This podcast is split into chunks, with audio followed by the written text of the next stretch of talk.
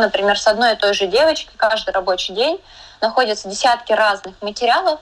На видео команда, которая расследует, видит, что ребенок находится дома, в своей детской комнате или в ванной и э, читает э, указания, что нужно делать на экране, и делает то, что ребенку говорят делать. Чаще всего это дети с 9-10 лет до 13-14. И вот когда ребенок делает эти указания, и за дверью слышен голос мамы или папы, которая зовет на ужин, и на этом заканчивается трансляция, и я понимаю, что этот ребенок открывает дверь, он выходит к семье, он садится за стол со своей семьей, а родители не подозревают вообще, в какой параллельной реальности живет их ребенок. Школа для родителей. Здравствуйте, с вами Марина Талапина. В эфире «Школа для родителей». Секстинг, секс-груминг, сексторшн – это преступление онлайн. Уже очень многие говорят о том, что с детьми надо говорить об этом. Но как говорить? К чьим советам прислушаться? Сегодня сначала мы узнаем, как ориентироваться в океане информации, выбирать спикеров и специалистов, которые подойдут именно вам.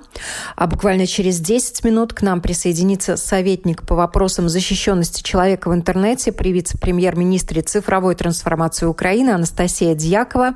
И компетентно, опираясь на серьезные знания и исследования, Анастасия расскажет о том, что же такое секстинг, секс-груминг, сексторшн и о том, какие опасности поджидают детей, не выходя из дома.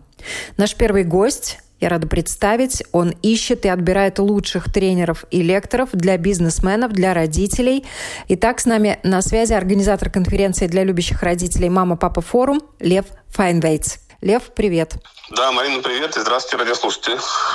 Для программы «Школа для родителей» очень ценно, что Лев еще и отец. И первый вопрос об этом. Ты стал родителем до появления тренингов, лекций в общем массовом доступе. Книги, конечно, на полках в магазинах были. Где ты искал ответы на вопросы о воспитании детей? Ну, я искал через э, супругу, да, потому что, конечно, очень по-разному бывает с папами.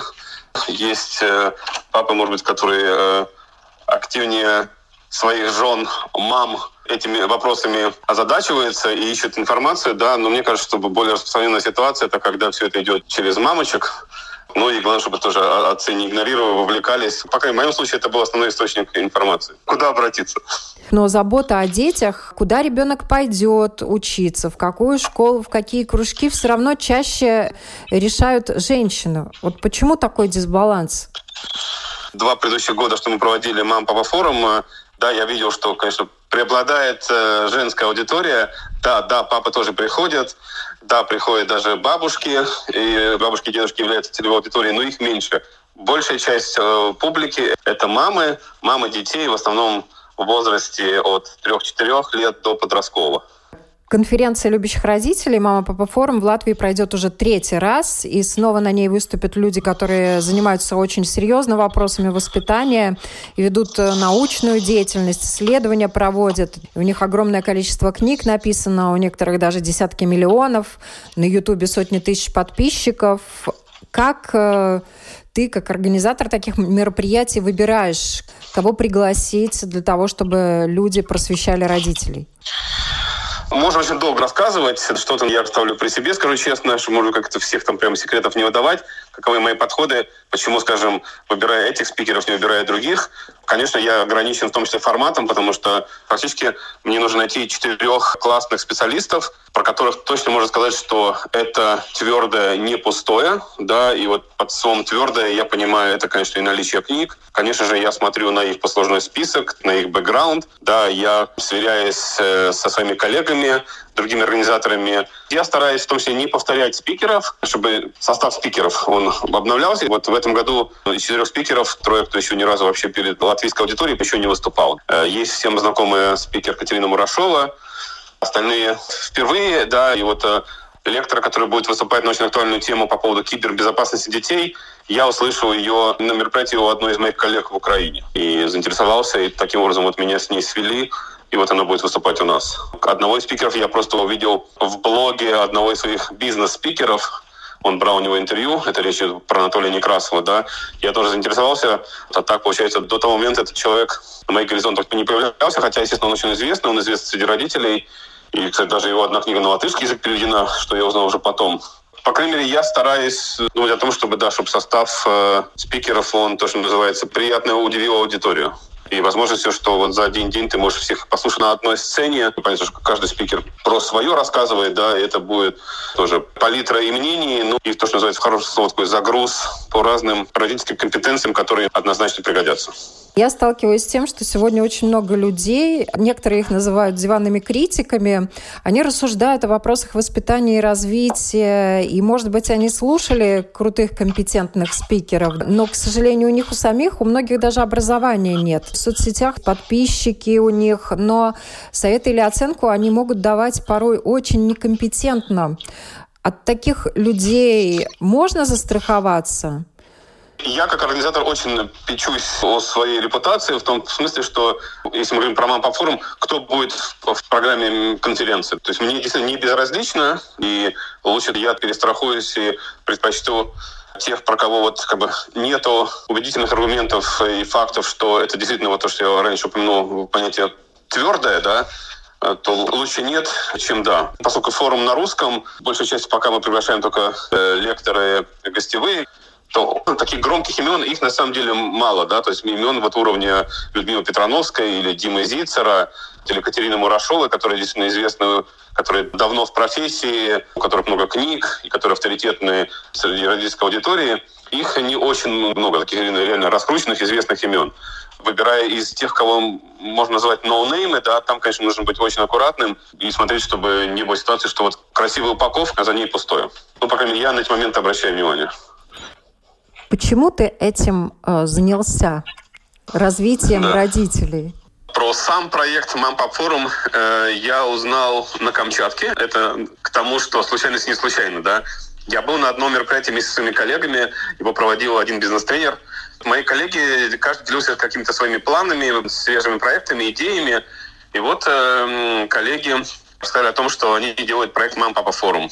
Предложили присоединиться что, в принципе, я и сделал, потому что считал, что, да, тема безусловно важная, и большая аудитория, да, и, опять-таки, поскольку я знаю, что со своими подходами могу этой аудитории предложить действительно ценных спикеров, да, ну и плюс, конечно же, я, безусловно, я не мог не смотреть что происходит э, в Латвии в этом сегменте, конечно, вот эти все факторы, которые сложились к тому, что форум начали проводить, и, в принципе, Планы проводить его ежегодно, они в силе, чтобы событие постепенно стало очень-очень ожидаемым, да, и привлекало как можно больше внимания э, аудитории целевой, потому что я без иллюзий, что еще очень многие родители, даже э, те же русскоязычные родители, они не в курсе, что есть такое мероприятие, и узнают только уже постфактум. Формат форума онлайн — это прямой эфир, э, никакая не запись, да, и есть возможность лекторам задать свои вопросы и получить тут же ответы, то есть не ждать. Ну и, конечно, учитывая, что это онлайн, то, по сути, исходя из э, удобства по часовым поясам, это, скорее всего, Европа, центральная часть России.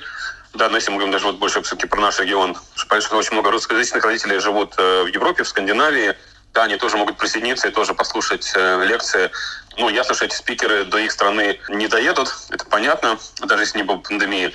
А вот в онлайне на расстоянии они могут присоединиться и тоже стать более подкованными, потому что эти все темы актуальны им, неважно, живут они в Норвегии, в Чехии, Испании, Германии, Италии, без разницы. Да.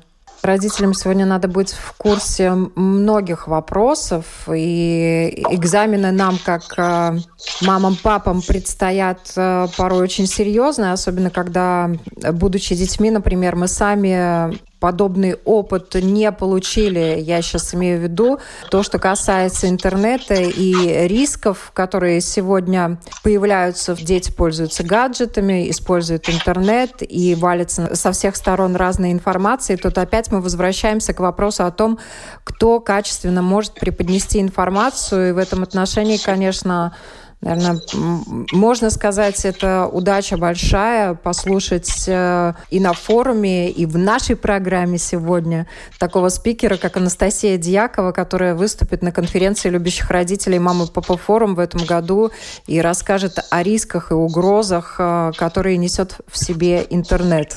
По поводу Анастасии могу сказать, что я слушал ее лекцию на эту тему. В коем случае не хочу выделять вот ту или иную лекцию, потому что они все четыре создают общую программу. Э, в каждой, безусловно, будет, э, ну, на мой взгляд, э, концентрат полезностей. Но что касается темы, с которой выступает Анастасия, это вот кибербезопасность детей в интернете, это, мне кажется, будет бомба потому что я знаю реакцию, я разговаривал со своей коллегой в Киеве, на конференции, которой выступала Анастасия, да, и после ее выступления, когда попросили традиционную аудиторию, пожалуйста, вопросы, вопросов не было, да, я думаю, что аудитория просто была реально в шоке, да, потому что очень много родителей узнают, что они, мягко говоря, не сильно ориентируются в этой теме. Я имею в виду, насколько она опасна для детей. Ну и я уже молчу по том, что если родители вот именно в этих вопросах не прокачаны и не ориентируются до нюансов, то, скорее всего, их дети не знают, какие опасности их подвергает.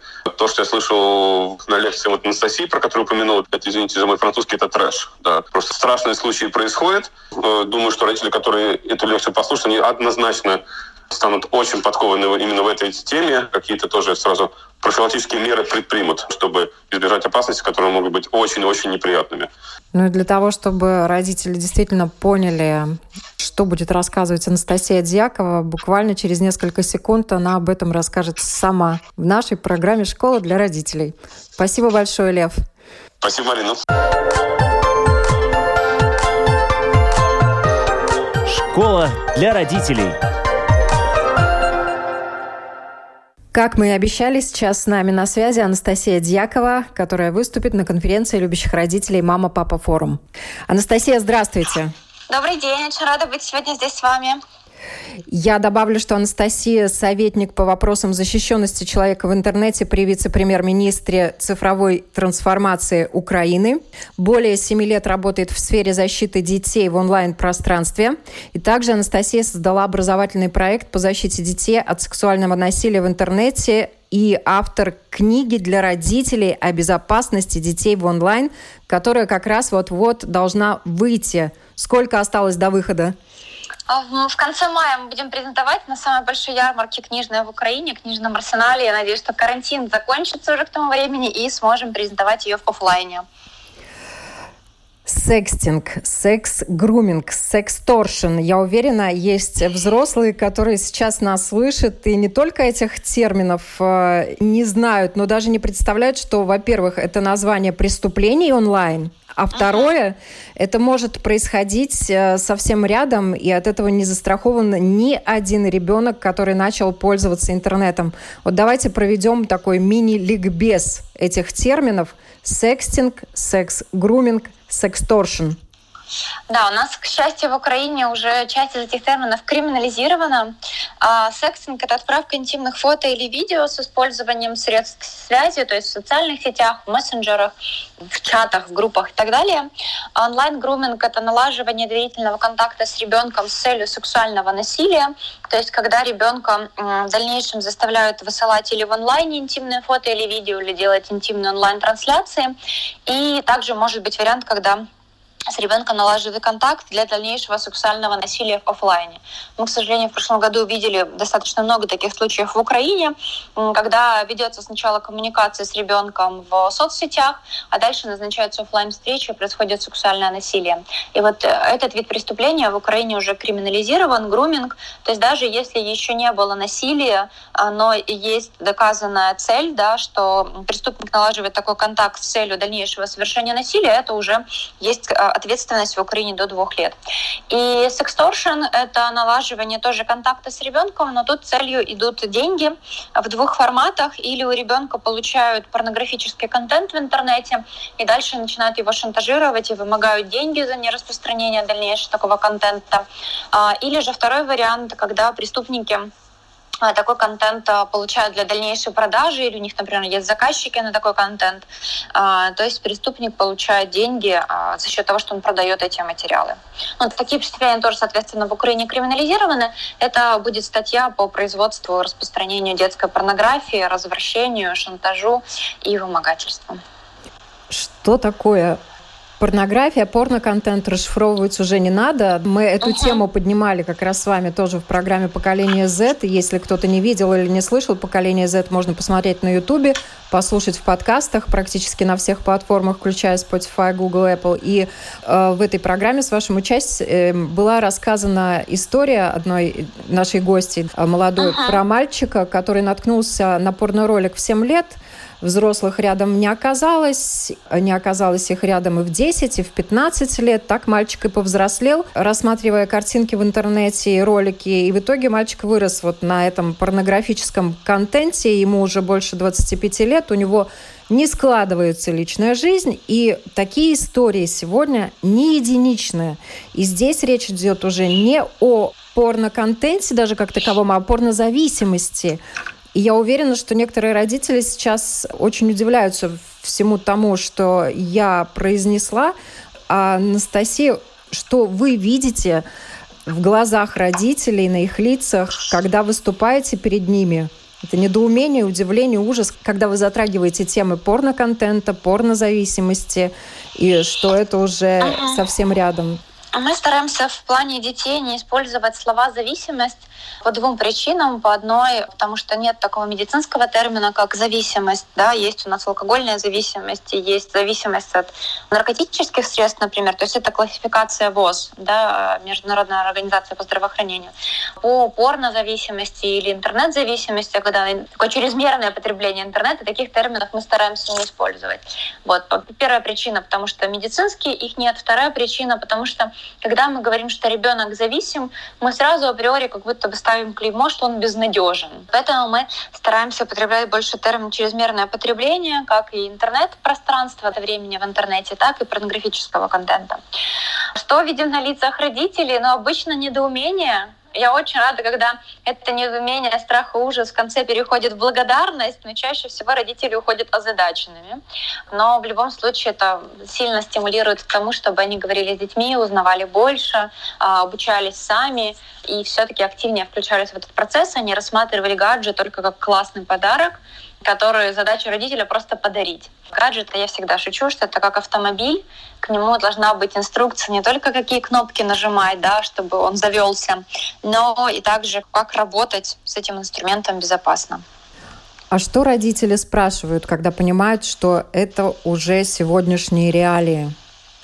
А, чаще всего спрашивают, как начать, а как быть? А если мы до того не говорили, то что нам делать? Ну вот, наверное, такая растерянность относительно первых шагов, поэтому всегда рекомендую начинать родителям с изучения материала, устраивать завтраки, ужины, обеды без гаджетов, когда люди могут быть, вся семья может быть вместе.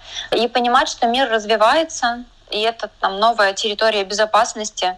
То есть уже не будет так, что ребенка надо защищать только в офлайне. Его надо защищать сейчас еще и в онлайне. То есть это новый мир, который не имеет государственных границ в том числе. С какими проблемами родители сталкиваются при выявлении секстинга, секс-груминга, секс-торшена и всего, что связано с порнографией? Какие вот такие красные флажки должны быть для родителей, чтобы они обратили больше внимания на то, uh-huh. что делает их ребенок в интернете?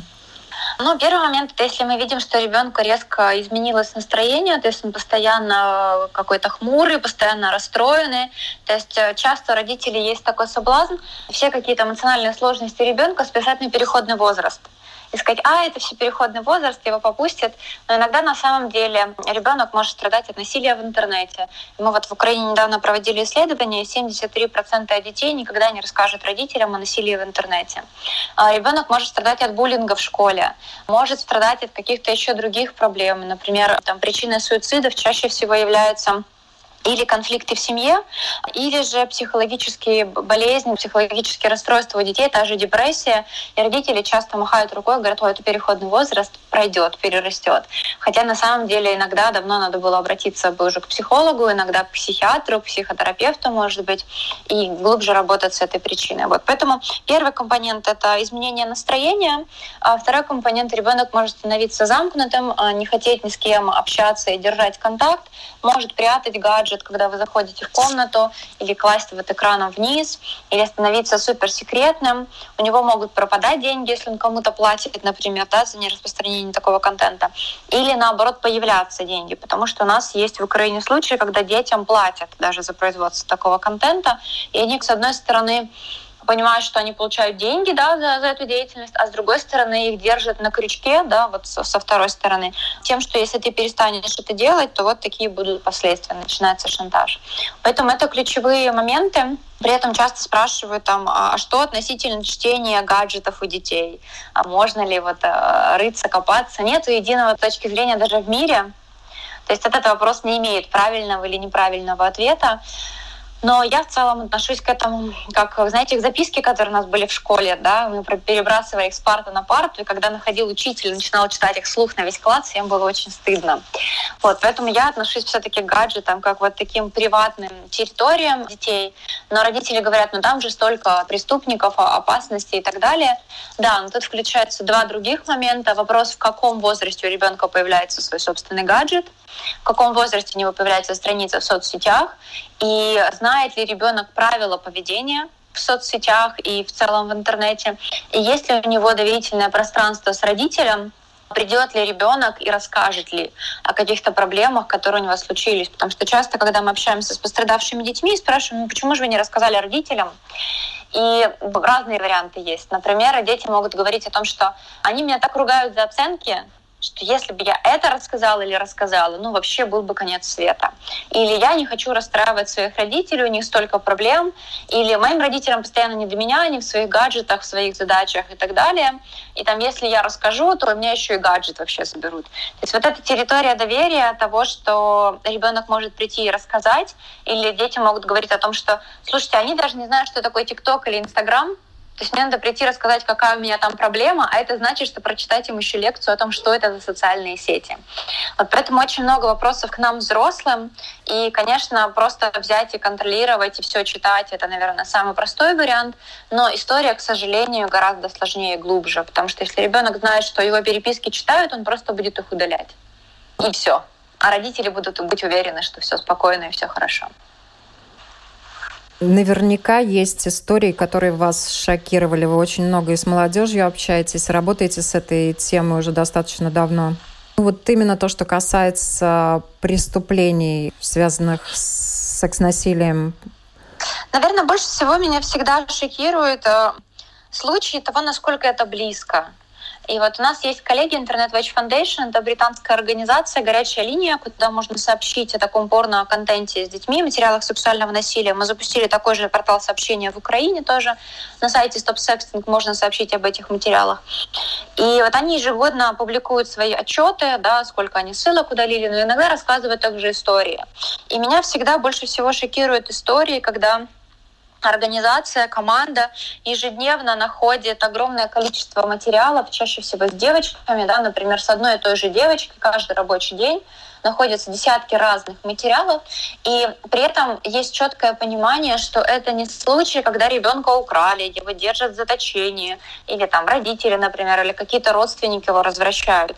Ну, то есть эти кейсы я понимаю, мы с ними работаем, к сожалению, но э, случаи, когда мы видим на видео, то есть команда, которая расследует, видит, а, что ребенок находится дома, в своей детской комнате или в ванной и э, читает э, указания, что нужно делать на экране, и делает то, что ребенку говорят делать. Чаще всего это дети не совсем взрослого возраста, то есть не 17-18 лет, да, самая уязвимая категория чаще всего это там с 9-10 лет до 13-14, потому что родители думают, что с ними еще рано говорить о таких вещах, и что там они вообще ничего не понимают, и дети от этого в самой уязвимой категории. И вот когда ребенок делает эти указания, находится у себя дома, и за дверью слышен голос мамы или папы, которая зовет на ужин, и на этом заканчивается трансляция, и я понимаю, что этот ребенок открывает дверь, он выходит к семье, он садится за стол со своей семьей, а родители не подозревают вообще, в какой параллельной реальности живет их ребенок.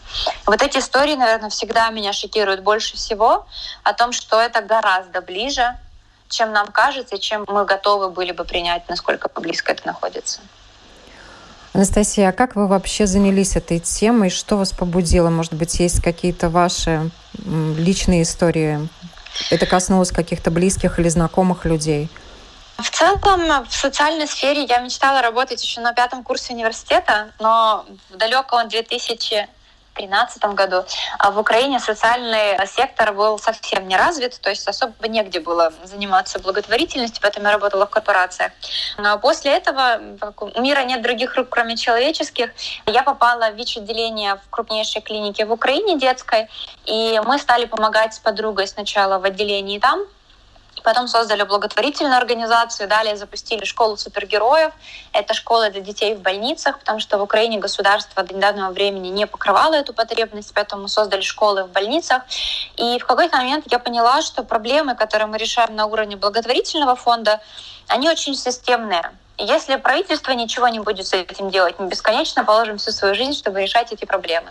И так я перешла работать в команду полномочного президента по правам ребенка, где мне доверили вести направление по насилию. То есть, по сути, это случилось также случайно. Просто я была открыта к тому, что я готова помогать и готова помогать там, где моя помощь в моей стране нужнее всего. И начала работать именно по офлайн насилию. Мы обучали учителей, обучали врачей, как выявлять насилие. И на одной из конференций я увидела видео Европола, о сексуальном насилии над детьми в интернете. Оно было на английском, но оно меня настолько шокировало, как вот этот случай, который про девочку я вам рассказала, да, которая выходит э, ужинать к семье своей потом, что я не могла спать, я не могла ничем заниматься, меня будоражило это видео. И мы перевели его команды на украинский, с английского, опубликовали на странице в Фейсбуке уполномоченного президента по правам ребенка, и к нам стали сыпаться запросы, а сначала от журналистов, да, что это за проблема, потом от школ, чтобы мы пришли и рассказали. И так в какой-то момент момент я проснулась и поняла, что я бесконечно хожу по школам и учу детей. Но в, в Украине 7 миллионов детей, я не смогу одна обучить всех. И так родился проект Stop Sexting по защите детей от сексуального насилия в интернете, где у нас уже есть целая команда, есть ряд партнеров в Украине и в мире, с которыми мы совместно пытаемся победить эту проблему. Вы рассказываете, я понимаю, что это очень большая проблема уже на сегодняшний день. Вот каков масштаб этих преступлений? Которые прямо uh-huh. буквально у нас за стенкой могут происходить? А, ну, по исследованиям, которые проводила а, Совет Европы в Украине в 2017 году, каждый пятый ребенок в Украине страдает от сексуального насилия. Если смотреть исследования, которые мы провели вместе с уполномоченным президента по правам ребенка в этом году, то относительно порно-контента. Впервые увидели порно-контент в интернете 40% а, детей в возрасте от 8 до 10 лет – то есть практически каждый второй ребенок. Каждый пятый ребенок в средней школе получал запросы в интернете про свои интимные части тела. 40% детей среди детей э, в старшей школе. Каждый десятый ребенок в средней школе получал запросы на отправку его интимных фото. Каждый пятый ребенок в старшей школе. 5% детей в средней школе и 7% в старшей получали запрос показать или касаться своих интимных частей тела на камеру. 7% детей в старшей школе высылали такие материалы. То есть в целом где-то один из э, десяти детей становится жертвой таких вот э, злодеяний, к сожалению. Ну и то, что 40% детей в возрасте от 8 до 10 лет увидели порно, это тоже это почти половина. Да, и родителям просто кажется, что непонятно вообще, как об этом говорить. Родители даже не думают, наверное, вообще об этом разговаривать, потому что в исследовании мы тоже спрашивали у детей, а как давно за последний год с вами говорили относительно общения с незнакомцами в интернете, относительно безопасности в интернете, относительно сексуальных отношений и относительно порнографии. И вот в Украине, мы, конечно, рады, мы много делаем работы, но у нас в стране чаще с детьми говорят о незнакомцах в интернете, о безопасности в интернете, чем о сексуальном развитии ребенка. Ну, то есть отдельно о незнакомцах в интернете да, говорят чаще, чем о сексуальном развитии. Отдельно о безопасности в интернете говорят чаще, чем о сексуальном развитии. Вот, и о порнографии не говорят практически никто и никогда. Вот, поэтому эти данные нам показывают, что чаще всего родители даже не догадываются о том, что эта проблема существует именно о порно-контенте, что о ней стоит говорить и как о ней вообще говорить. Соответственно, они не говорят, дети этот контент видят, и, к сожалению, часто этот контент может стать такой энциклопедией, да, то есть мы видим с двух сторон. С одной стороны, родители не говорят о порнографии, С другой стороны, родители не говорят о сексуальном развитии. И, соответственно, очень часто именно порнографический контент может стать таким материалом для сексуального развития для детей, потому что никто не решается поговорить с ребенком ни об одном, ни о втором. На что нельзя закрывать глаза взрослым и что надо знать и принять родителям? О чем родители могут даже не узнать. Вы уже начали говорить о том, что родители, многие удивляются, и это действительно, ну как так? Ну неужели мой ребенок что-то такое вдруг может увидеть? Да где? Да не может быть. А на самом деле это сегодняшние реалии. А, да, но, наверное, важно помнить, мы всегда говорим про три категории рисков, и вот про все три важно помнить. Первое – это контент, который ребенок может увидеть в интернете. Сюда мы относим и порнографический контент, ценности, которые несут блогеры, блогеры. В Украине недавно был большой скандал с восьмилетней девочкой, которой были якобы романтические отношения с 13-летним мальчиком, и все это транслировалось э, в социальных сетях. Да? То есть родители должны понимать, что видят ваши дети, какие ценности они воспринимают.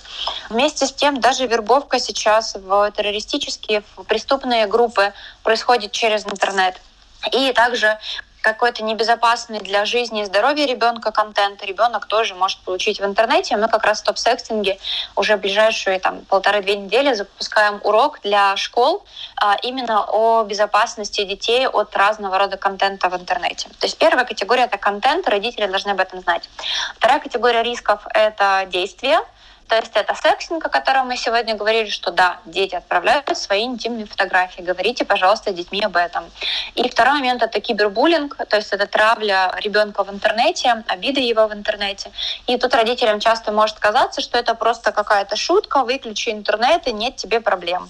На самом деле много очень случаев по суицидам среди детей по миру мы видим в результате кибербуллинга, и родители часто недооценивают влияние э, этих ситуаций на психику ребенка ребенком.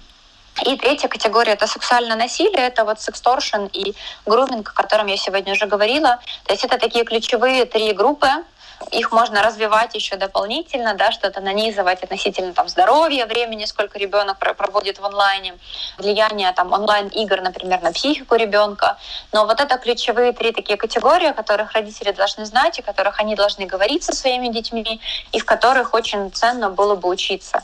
И вместе с этим помнить, что риски развиваются, появляются новые социальные сети, появляются еще какие-то новые штучки в интернете. И родителям важно учиться постоянно и понимать, что же происходит, какие новые видения, и говорить об этом с детьми.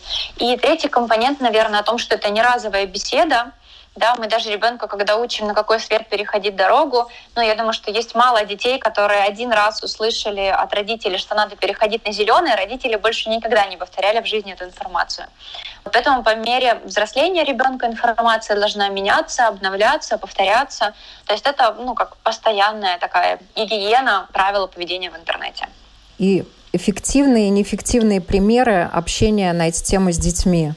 Неэффективно это просто подход из разряда, что ты там сидишь в своем интернете, вырубай, давай уже достаточно. Или там какие-то обиды да, на детей, а, обидные для них слова или выражения, когда родители отбирают гаджеты, начинают просто копаться везде.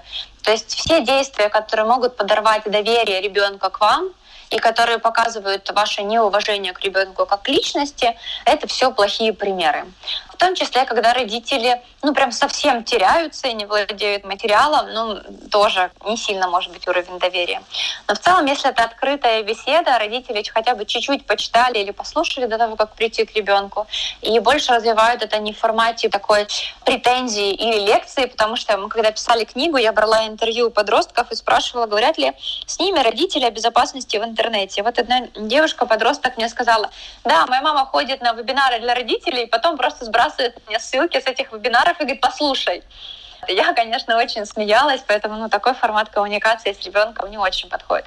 Поэтому из хороших форматов это когда это какая-то совместная деятельность, поэтому у нас в топ-секстинге много игр, в которые можно играть вместе с детьми. Мы сейчас по запросу коллег из русскоязычных стран переводим это все на русский язык.